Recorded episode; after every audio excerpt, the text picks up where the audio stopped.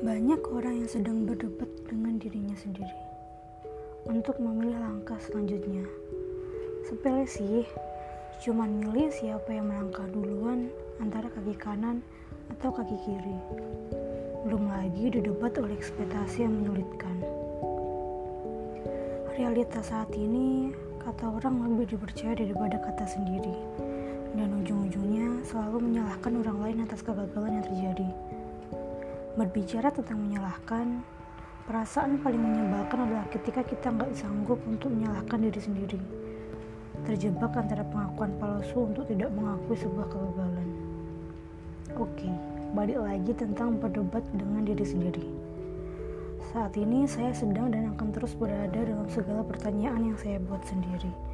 Pertanyaan yang tidak akan ada jawaban yang pasti. Tidak jarang juga seseorang meminta pendapat orang lain hanya untuk memperkuat keputusan yang dipilihnya. Namun jika pendapat orang lain malah tidak sependapat, tak jarang juga keraguan semakin menguat. Sebenarnya, kita sedang hidup di dunia kita sendiri atau belum ke pendapat orang lain sih? Kita nggak harus kan sependapat dengan orang lain. Kita juga nggak harus memuaskan ekspektasi orang lain. Kamu itu lulusan perguruan tinggi, ternama lagi. Sudah seharusnya mendapatkan pekerjaan di perusahaan yang bergengsi.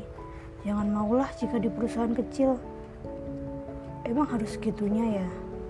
Apakah berdosa jika tidak seperti itu?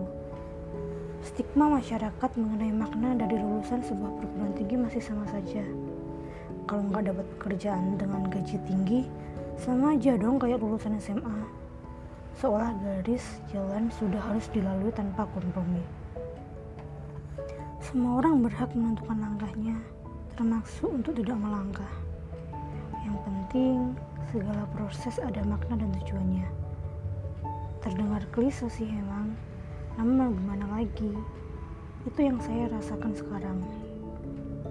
Saya mencoba memaknai proses demi proses yang terjadi. Penolakan, tawaran, pengambilan keputusan, berdiskusi, dan mengikhlaskan. Bohong jika saya mengatakan segalanya mudah hanya dengan memiliki pemikiran bahwa semua akan baik-baik saja.